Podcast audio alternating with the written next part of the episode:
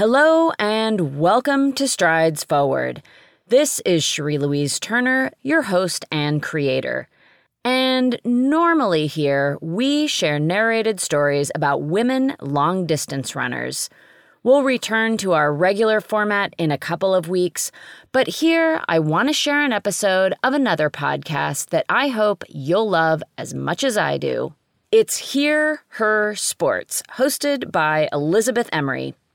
Hear Her Sports features long form, intimate profiles of female athletes and other women in the sports space who are breaking boundaries, speaking up, and living with power and confidence.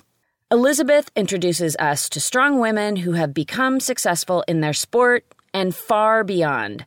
Over the five years Elizabeth has been creating Hear Her Sports, she's highlighted Olympians, world champions, collegiate stars, rising champions, and women who have made sports their life through coaching, reporting, leading, advocating, building, healing, and organizing. New shows drop every other week on Thursdays, and you can learn more at Hear hersports.com. And of course, you can listen on all your favorite apps and you can follow along on social media. The handle is always at Hear Her Sports. They're on Instagram, Twitter, and Facebook. Some of the reasons I love Hear Her Sports so much is because, first up, Elizabeth is a great interviewer. And she is genuinely led by her own curiosity and deep interest in women's sports. Also, her variety of guests is absolutely incredible. She really knows how to bring us into the passion that these women have for whatever they're pursuing. Through Hear Her Sports, I have become a fan of so many sports and so many women who I didn't know anything about or I didn't know much about, including the woman whose interview I've chosen to share with you saber fencer Dagmara Wozniak. I picked this episode because Dagmara speaks to issues and challenges that are common to so many women athletes. And I loved learning about her sword fencing journey. I didn't know a thing about sword fencing, and now I'm a fan. And I get to follow up my fandom by watching Dagmara compete at the Olympics. Because since this episode aired originally, Dagmara has made the Tokyo team. So please now enjoy the episode and remember to cheer Dagmara on at the upcoming games.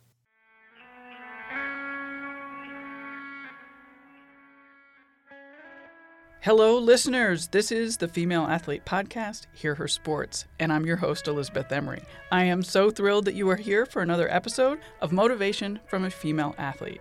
If you want to follow along with the podcast via email, sign up for the newsletter at hearhersports.com. And please tell your friends about any of the episodes you particularly like. Word of mouth has always done an excellent job of increasing listenership. For today's show, we have Olympic fencer Dagmara Wozniak. Dagmara is a two time Olympian, London in 2012 and Rio in 2016, where she won a team bronze medal. And now, after recent surgery, she is very actively training and competing to make the Tokyo 2020 Olympic team. Dagmara is also a 2018 Pan Am Championship gold medalist, a 2015 Pan Am Games gold medalist, and Dagmara also speaks at schools about body positivity and determination. Let's get on to the show and welcome Dagmara. Welcome, Dagmara. It's really, really terrific to have you here. Thank you. If we could, I'd like to start with your injury and surgery. Can you describe what happened? Yes. So the surgery that I had to go through was kind of like a corrective thing. It's just unfortunately a lot of chronic issues throughout the year. So it wasn't like, you know, a bad fall or a one time thing. It was just overuse injury, I think is the best way to describe it. And eventually, no amount of rest or rehab could really help alleviate the pain. And we had to decide on surgery. And what was the surgery? It was on my ankle. It was a osteotomy uh, where they actually took out, I think, a small slice of my heel bone and moved it forward in order to allow the Achilles to not have so much pressure on it. Is this sort of a normal fencing type injury? Mm, I think the Achilles definitely takes a lot of wear and tear, especially our back leg, because we're constantly in flexion. However, I think this just it's probably the first fencer that might have done it. I don't Mm. think it's a common injury to have, but we do have a lot of Achilles issues as well as uh, knee issues. But I think this is the first time someone necessarily had this. What was it like being injured, especially since the Tokyo qualifiers are coming up?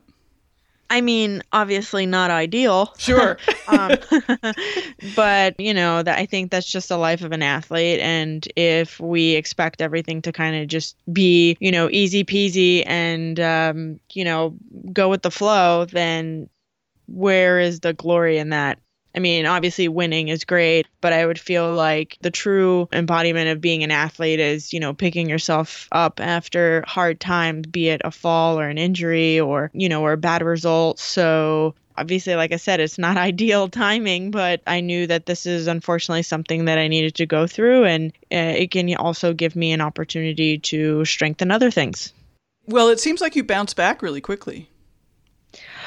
I would hope that I would bounce back. I mean, I definitely have been, I guess you could say, back at practice and even in competition sooner than was expected. However, you know, I, I kind of set a goal for myself and made it a priority to get back as soon as possible. Am I in the best shape and, you know, in terms of injury level, um, no, but like I said, that's that's the whole process, and the fact that I've been able to be back out there and fencing and and practicing, yeah, it just it's uh it feels good.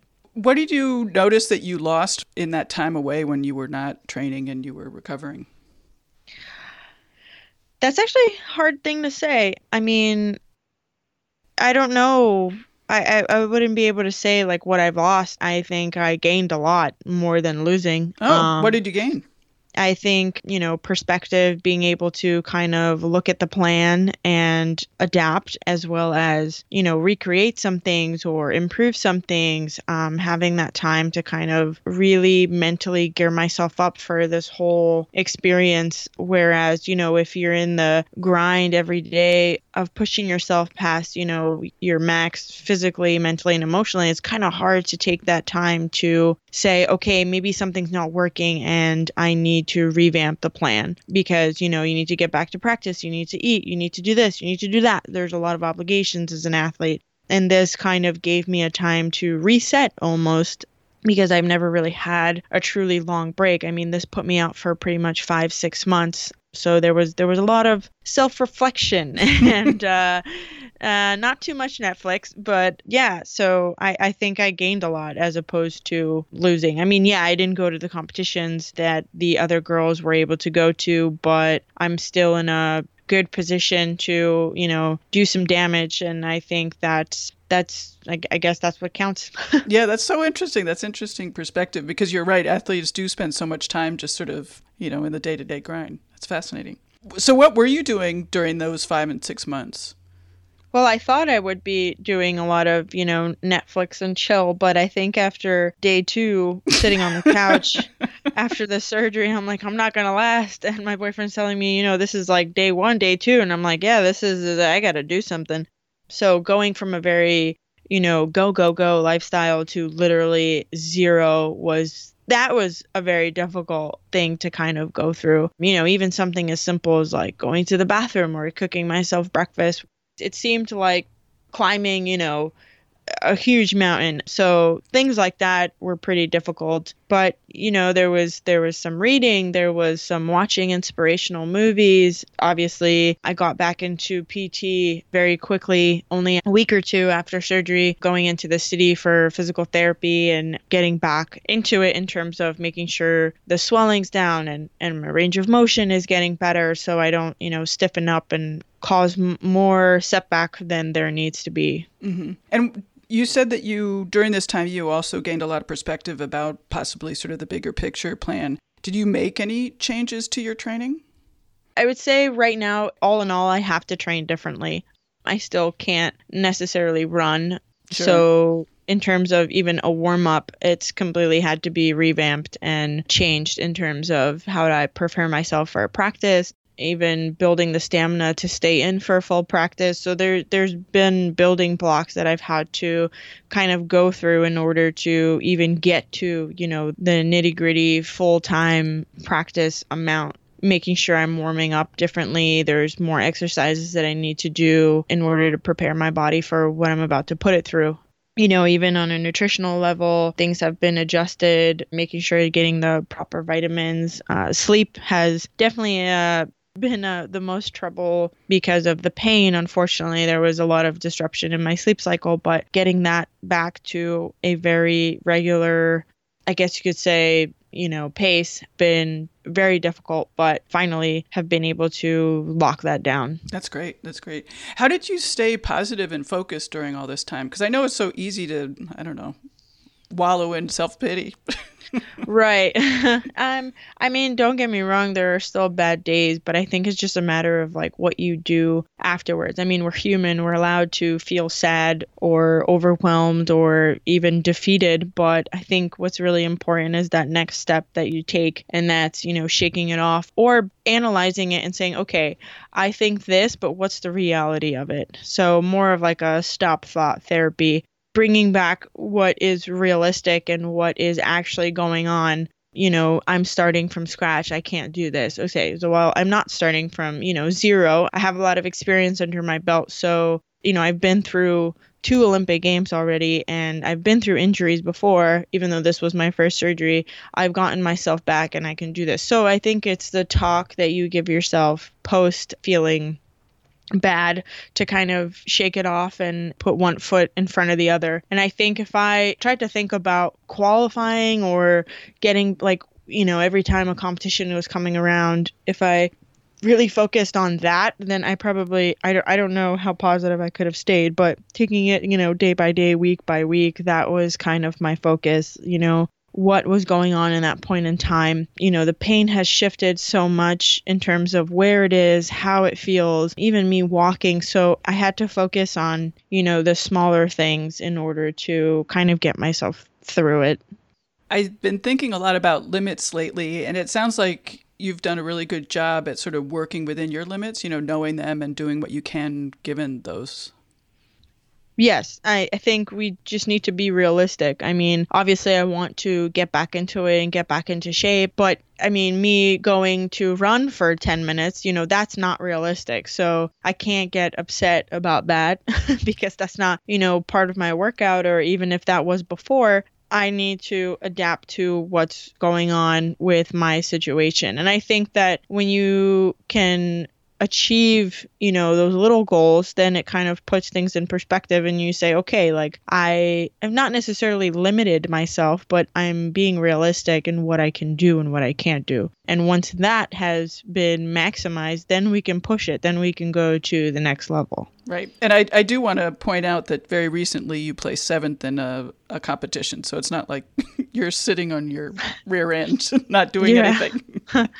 yeah, it was it was a great experience. I mean, it was my first real competition back and it was there were a lot of ups and downs during the day, but I just, you know, I, I tried not to put expectations and I just had to first see what my body is capable of. Um, I wasn't necessarily sure how it was going to take the competition sure. and, and the load and all that. And then the concrete floors, you know, that definitely didn't help. So I think it was not even testing the water. I threw myself in there, but figuring out like, okay, what are my physical limitations in terms of that day? Right.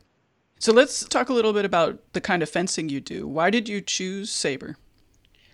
Why did I choose saber? I didn't necessarily choose saber myself. I remember when I started fencing, I started off epee, and then my coach kind of said, Well, you know, I think you're a little too aggressive for epee. Let's try to put you in saber and see how you do. And I mean, that was really very early on when I started. So made the change pretty quickly. And yeah, I just kind of stuck with it ever since.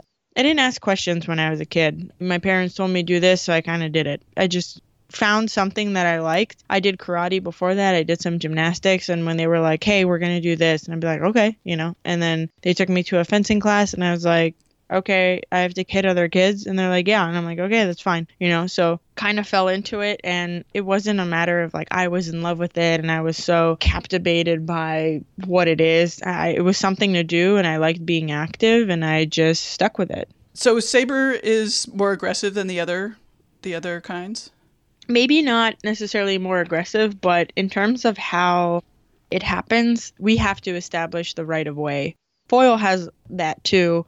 Epee, you can kind of uh, play the time out a little bit longer and then you strike. But with Saber, it's like it's a game of war. I need to cover more ground. I need to show the referee that I am the aggressor. And if I hit you faster and I've covered more ground, that shows that I'm the aggressor. So that's me winning the right of way, me winning the attack. So there's that aspect of aggression, I, I would say. I've talked a lot about women and aggression on the podcast because sports is a really great place and one of the few places that women can be aggressive. Is this something that you think about being aggressive and having the opportunity to do that in your sport? I mean, it definitely uh, gives me the opportunity to be aggressive. I just hate that there's like, I don't know, some kind of negative connotation about that. I mean, sure. you know, when you see female like tennis players like slamming the ball and letting all that aggression out it's like ugh like why is she grunting? And i'm like because she's like i don't know she's in it. She's right. she's serving hell you know? Like i mean so it's the same thing with you know saber fencing. Everyone's like why are you always yelling? And i'm like because i guess you can't explain the feeling you get of that tension that builds up and you just need to let it out and sometimes it comes a little bit more forceful because, you know, you're trying to show that you're the aggressor. But I don't know, it seems so natural. Even if I play like volleyball, I'm like grunting and all over the place. I've been told that I'm a little bit too intense, but I find common ground with other athletes, other fencers. Like when we play sports together, that competitive nature comes out and it's something to be appreciated. And I do feel that, you know, athletes, at least most of the successful and strong athletes that I've seen, female athletes, have carried that into their everyday life in terms of what they do, their public speaking, or like the, the things that they go after. It just shows that they're in it and they're aggressive and they're not afraid to show that they feel like they're capable and strong which I think is amazing. Yeah, and I love I love that phrase. They're in it. I think that's that's very apt. Yeah, terrific. What makes a good fencer? What what qualities? What makes a good fencer? I think someone who can capitalize in the moment. There's a lot of, you know, oh, I could have done this, I could have done that. But I think what separates top athletes from the rest is people who don't have that conversation afterwards but can manage that within seconds when it counts the most. So it might be that they're down or that they're just crushing someone. What's what's the next thing that they're going to decide and and solving that problem and being the person who's on top. That to me makes a very successful fencer. I mean, you have obviously, you know, skill and tactics and speed and all that stuff, but stronger, faster, harder doesn't make you necessarily a champion, especially in this sport. So I think people that really capitalize on that moment of right here, right now, I'm making the right decision to destroy you is uh, is what separates the best from the rest. Are you good at making decisions off the, I don't know, outside of fencing? uh, I think so. I mean, I, I think that there are some moments where there's a lot of self doubt, but you know, I think fencing has definitely taught me how to be a stronger representative of myself and what I stand for. I'm I'm more on the quiet side. At least I would think so. But yeah, I mean, I I think there's a lot of things that don't uh, I guess you say distract me when I'm out there, I'm just trying to focus on that. And I like that my life centers around how can I make myself better? And not just in fencing, but other things as well. Sure. Well, let's talk a little bit about your training. What are the important components of your training? Well, right now, definitely an important component is rest and recovery. You know, unfortunately, I'm not 18 anymore. Um, so, so those it does make a difference. oh, it makes a huge difference. Now I know what my mom was talking about. But no, I mean, I, I think just in terms of the extra mile, not only am I pushing my body to, you know, do things that it's not normal to do, but also I'm still healing. And that is, I think, what I need to also focus on the most. So there's definitely, you know, pushing the limits when it comes down to these next two months for me to kind of get myself back into it or, you know, get myself to the top uh, ready for the next competition. But also, there's, you know, getting adequate sleep and, and hydrating and all the things like that. I mean, I'm practicing in the city about four to five times a week, and I would like to eventually up that. But right now, I'm trying to, again, not cause more problems than than I already have right now and not, you know, and uh, angering anything or the injury that I have now. Or not injury, but, you know, post surgery. And then there's also one on ones with my coach. There's um, watching inspirational documentaries that I think are very helpful because they really put you into, you know, that competitive mindset like, okay, like I can do this. What's the last inspirational documentary you watched? Ooh, Lindsey Vonn. It is amazing. Oh, really? Okay. Yes, I watched it and I want to watch it again. I watched it while I was in North Carolina for the, uh, actually, no, Salt Lake City when we were there for a World Cup. I had to pull out because last second really started feeling a lot of pain and I just didn't trust the the ankle to hold up, but watched it about one or two times there and I constantly think about it. I think that it is a very powerful story what Lindsey Vonn went through and and I can kind of relate. I mean, I'm not on the top like she is, but in terms of, you know, how athletes want to finish their career, be it if I finish this year or in you know, in the next 4 years, it's pretty much the last leg. So I think it's uh it's very powerful and I'm just thankful that she was able to kind of open her heart. That's great. I'll put that link in the show notes. What about strength training or anything like that? Are you doing that?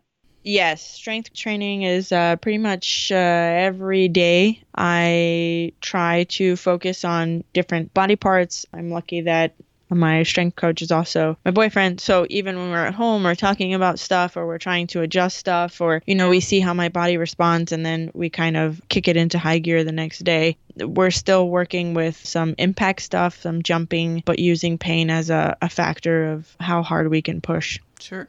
You mentioned, or you talked a lot about recovery. And when I was getting ready for this interview, I saw that you are using, I think, the Whoop monitor. And oh, I, yeah. And I had never heard of that. So can you talk about that? I don't want to do a product endorsement, but I'm just completely fascinated. The thing is, I am all for product endorsements but but things that i actually try and and like so like everything that i've ever you know talked about is something that i've used and i've researched and i stand by it and the whoop what's awesome about it is that it looks like a watch but it's a bracelet and it tracks your resting heart rate. Also while you're sleeping it tracks how much you sleep. You have like a couple questions. When you wake up you answer them on your phone with the app profile. And you know you kind of say like do you feel energized when you wake up? Do you feel rested? Do you feel tired? Do you feel sore? Do you feel slightly sore and then it asked, you know, did you have some drinks before bed? Did you have caffeinated drinks? Did you work on a screen? Did you read? Did you share a bed? And then it kind of, you know, I don't know necessarily how accurate, but I've been using it as almost like a guideline and then it tells you, you know, how much load you've taken in or how much stress you've put on your body. And then taking into account how much you've slept. And then it says if your body is prepared for strain. So there's been times where you know, I wake up and I feel super sluggish. And, you know, the first thing you would say was like, oh shit, I like, I don't think I'm going to go to the gym. Like, this doesn't feel good. I might be getting sick. But then, you know, it's told me, like, despite you might not feeling well, your resting heart rate is it's able like you're able to go to the gym and take the strain even though you don't necessarily feel capable then there's some days where i did not recover well. And you know it tells you like get them to the green. That's kind of like their theme. Obviously the higher it is the more green it is. And midway is like yellow. And then when you're in the red you know you've done something wrong. So even having like a glass of wine or something like that to kind of unwind, you know, that's impacting your your recovery. And you know, yes, they say like antioxidants and stuff like that, but I think this just kind of rules out stuff you're not leaving anything to chance. So, you know, you know that, okay, having this or having that, or maybe I didn't get enough sleep, now I've impacted my recovery. And if you have a long streak of doing that, and your performance goes down, then you can kind of tell, okay, this is where I've messed up. And for me, I initially got it because I wanted to see how much deep sleep I was getting throughout the night because I definitely have had a lot of disrupted sleep for uh, unfortunately several years now, but it became my focus and i said okay how am i gonna how am i gonna switch this? And then because it's on you all night um well wear 24 7 and i make sure like the battery never dies. I get a good reading of what my body is going through. So i mean it's little things. Again i don't know how super accurate it is you know it, it does act as like a heart rate monitor and it can tell like when my heart rate goes up when i'm at practice and then it says like an activity has been recorded. So then you can go in like, hey, I was practicing. Hey, I was uh, working out here. So I don't strictly go by it, but I definitely use it as a guideline to kind of help what my recovery and my training looks like. Do you use also a heart rate monitor? I don't use a heart rate monitor. I wanted to, but then once I got this, I was like, even if this is not 100% accurate, it's just a good guideline to go by. So it's consistent with what it shows. So, you know, I, I just decided to use that. Right. Does it feel a little big brotherish? Not at all. You know, I, I I'm not you know, people are always watching. Let's just be real. Yeah, I mean, that's true. we don't need to get political, but you know, it's like I, I think that there's a lot of upside to what technology can do. I think the fact that, you know, it's recording. So be it if you're recording into a daily journal, you know, on your computer or in your notebook, like when you see the facts or when you see the progress in black and white, then it can kind of give you a better idea of how how can you make changes. So if i'm going to practice and i feel sluggish all the time and i see that i'm not getting you know not even five hours of sleep a night it's like oh well that's a huge thing that i can obviously change and probably get some kind of result. But if you're not aware of what's going on then like how can you make any kind of adaptations or any kind of you know changes to to what you're doing Right. I also like that it aggregates things like the lack of sleep and the drinking wine and whatever else is a strain. Right. And I mean, you know, you you might say, "Oh, well, you know, I've been drinking a glass of wine for, you know, 3 years now." And it's like, "Well, maybe that's been something that is a small factor, but, you know, it's like that extra spoonful of sugar that you can take out of your diet, you know, it's the other aspect of right. being an athlete. Right. Do you do mental training? I try to. I'm not 100% as consistent as I would like to be, but there is uh, two apps that I use. Well, one of them is like recordings from a sports psychologist, I guess you could say, and I've listened to his stuff like right before practice. And you know, visualization definitely helps. I feel like when I listen to music, I visualize like a movie montage of my life. it's the the soundtrack to what is Dagmar Wozniak. And sometimes, you know, I imagine myself like at a competition or a workout and I can see myself like moving the way that I want to. And then there's also, you know, meditation, been doing some positive affirmations at night. So things like that. I mean, and then just, you know, day to day life trying to be more positive and kind of take it day by day. Right. Fencing is such an individual sport. How do you maintain your perspective and your mental stamina and sort of just stay focused on your goals? Um, the, uh, how does someone work for you know J.P. Morgan and you know bring in their checks that they do better than everybody else? You know, I mean, it's just it is what it is. I mean, mm-hmm. that's I guess a really general way of saying it, but just like how anybody goes in to kind of, you know, represent yourself and trying to get accomplishments based off of that, it's the same thing. I mean, it's interesting because fencing, you know, one day we're fencing individual and then the next day we're fencing a, a, team event. So, you know, one day you're my enemy, the next day you're my colleague or my partner, my supporter. Mm-hmm. So I think that it's definitely a challenge to wear those two hats, especially when it's literally a day apart. Right. But I mean, all in all, I think that this is what I do. This is what I love to do. And I know it's an individual sport, but at the same time, I know that my success is my own. And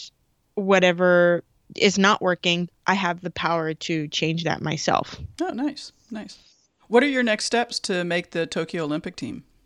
My next steps are to continue training, getting back into better movement patterns as well as, you know, better shape and continuing the things that I've done that have helped me heal and really prepare for this, you know, two competition that I've been to now. And yeah, and just kind of stay in it, stay motivated and stay hungry.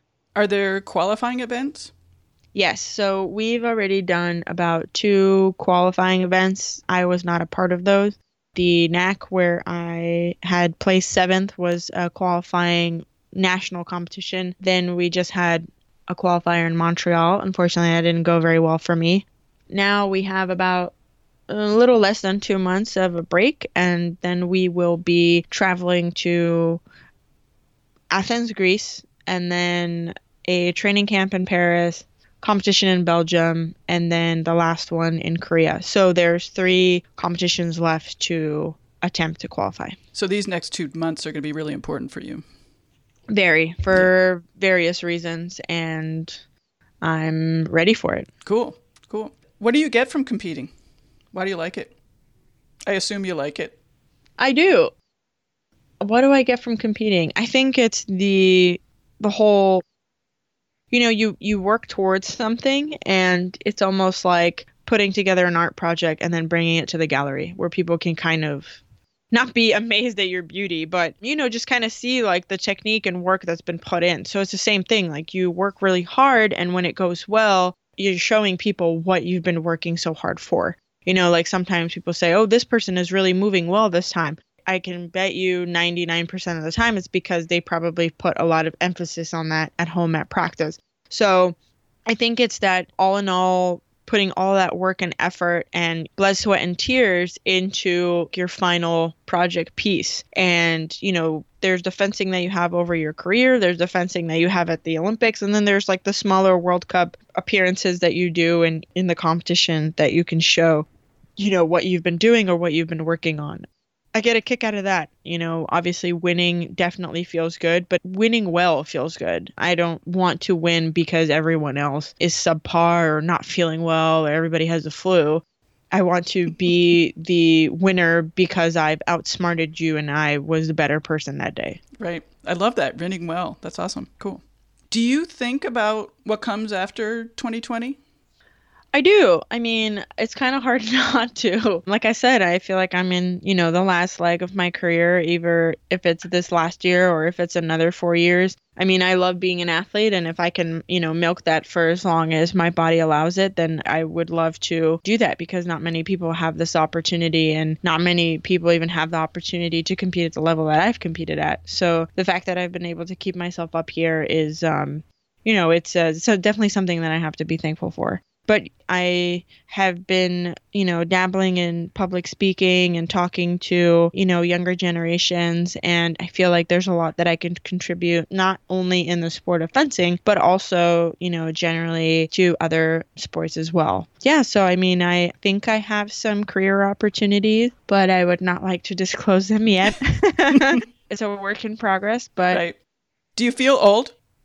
No, I don't I don't think I feel old. Okay. I feel like I still haven't done everything that I want to do, even in fencing, even in life. Like I I'm very hungry to keep moving forward and I think I'll be nervous when that date comes where I'll finally say like, oh, "Okay, can me the cane. I'm, I'm not doing this anymore.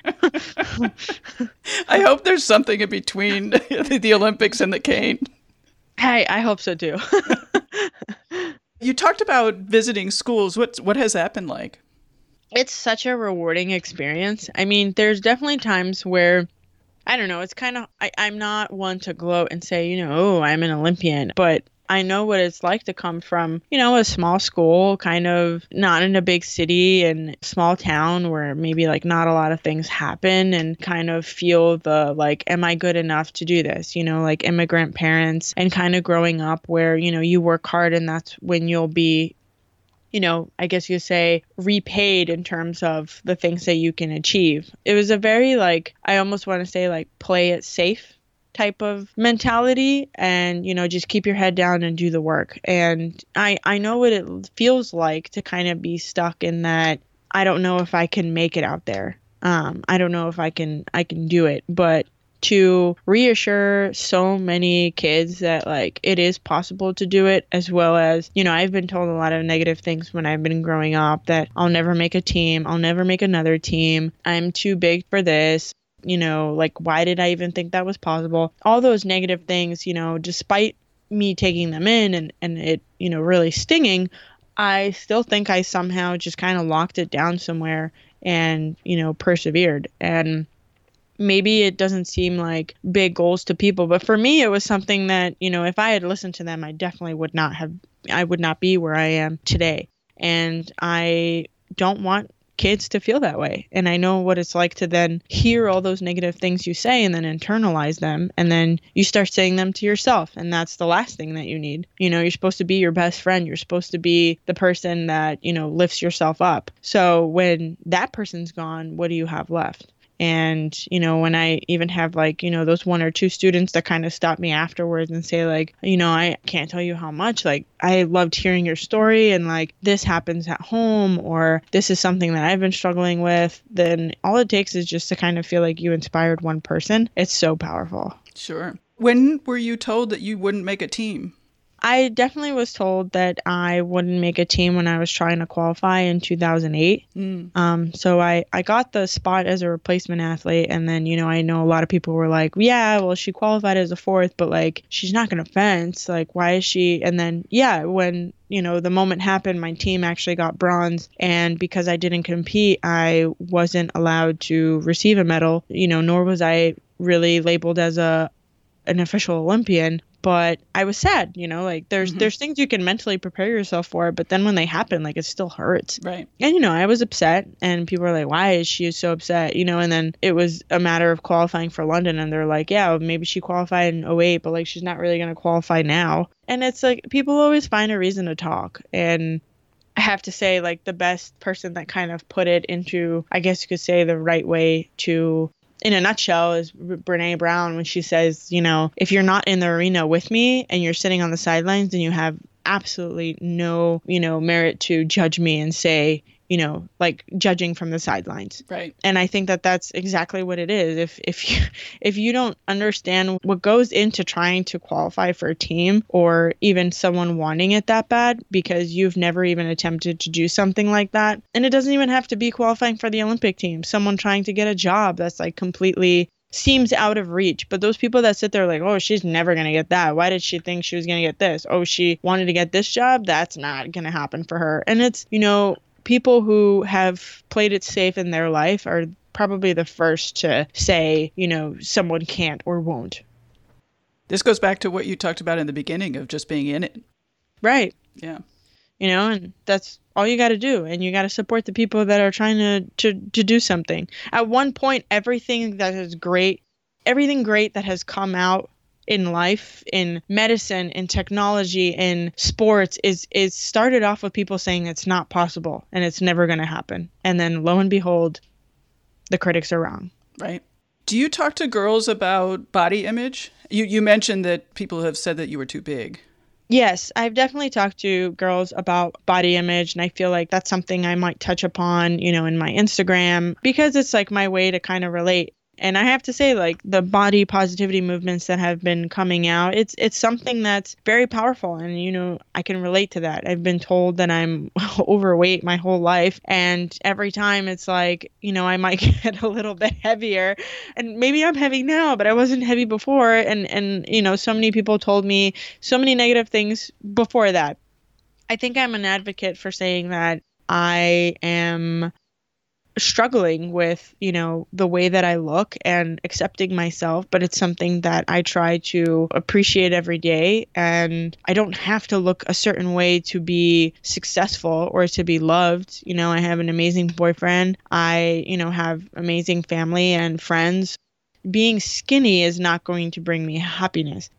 But I mean, are there things that I would like to improve? Yes, but I look at it as, you know, my body is a machine. So how can I make it run more efficiently? Not what do I need to do to make it look better? Right. And it doesn't mean I'm going to perform well. So for me, performance is more appealing than the aesthetics. And it's great to have, you know, role models. Like I've always looked up to someone like Ronda Rousey, you know, when she was really in it, and like Serena Williams. Like these are women that are so just it seems like they don't give any kind of bleep um, for what people think, you know? So I appreciate having strong role models like that that, you know, appreciate themselves and, and are not being torn down by like what people have to say. You know, even like supermodel like Ashley Graham. I mean, I don't think it should be an issue, but I mean, I, I am shocked how much it comes up. And, you know, even in the fencing world, there's a lot of young girls that have come up to me to ask, you know, how do they deal with someone saying this about them? Or how do they deal with someone saying that they need to look a certain way? And, you know, it breaks my heart. Um, Yeah. I, I, I wish it was something that would just kind of like phase out and would not be relevant anymore because I know, you know, how I can put myself through feeling horrible about being, you know, a certain size. The last thing I want is someone who's like 13, 14 to to feel that way. You know, when you're older, you have a way of kind of saying like, okay, maybe I'm not really happy about this, but the realistic, you know, situation is okay, like I, I can work on it. And that's something that I'm going to change because I want to change myself.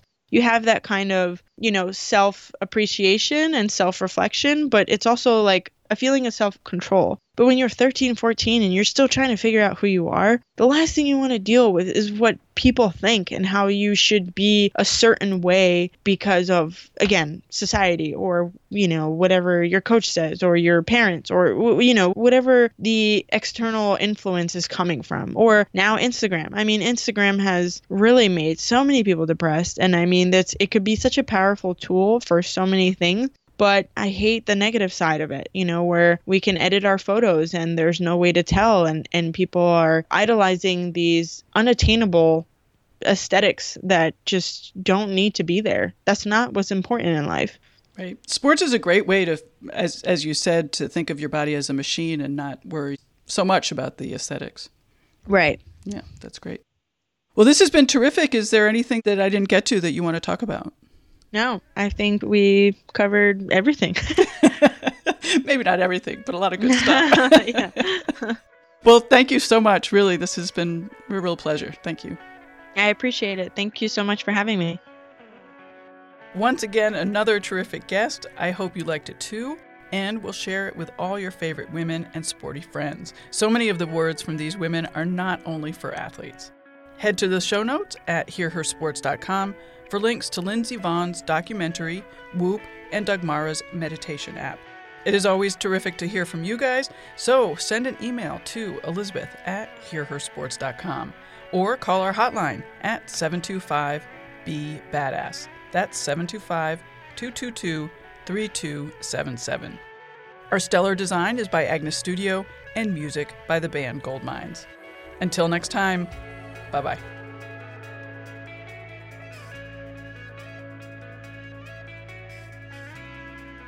Woohoo!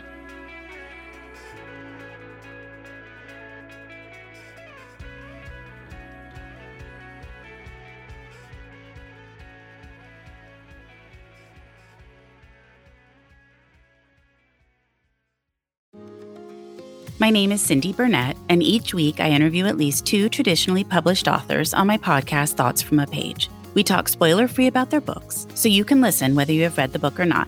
And then we delve into things that you most likely won't hear about anywhere else the importance of the cover design, why they included various aspects of the story, personal details about both the books and the authors' lives, and so much more. You can find the podcast on every major platform and learn more about it on my website, thoughtsfromapage.com. Thanks so much for checking it out.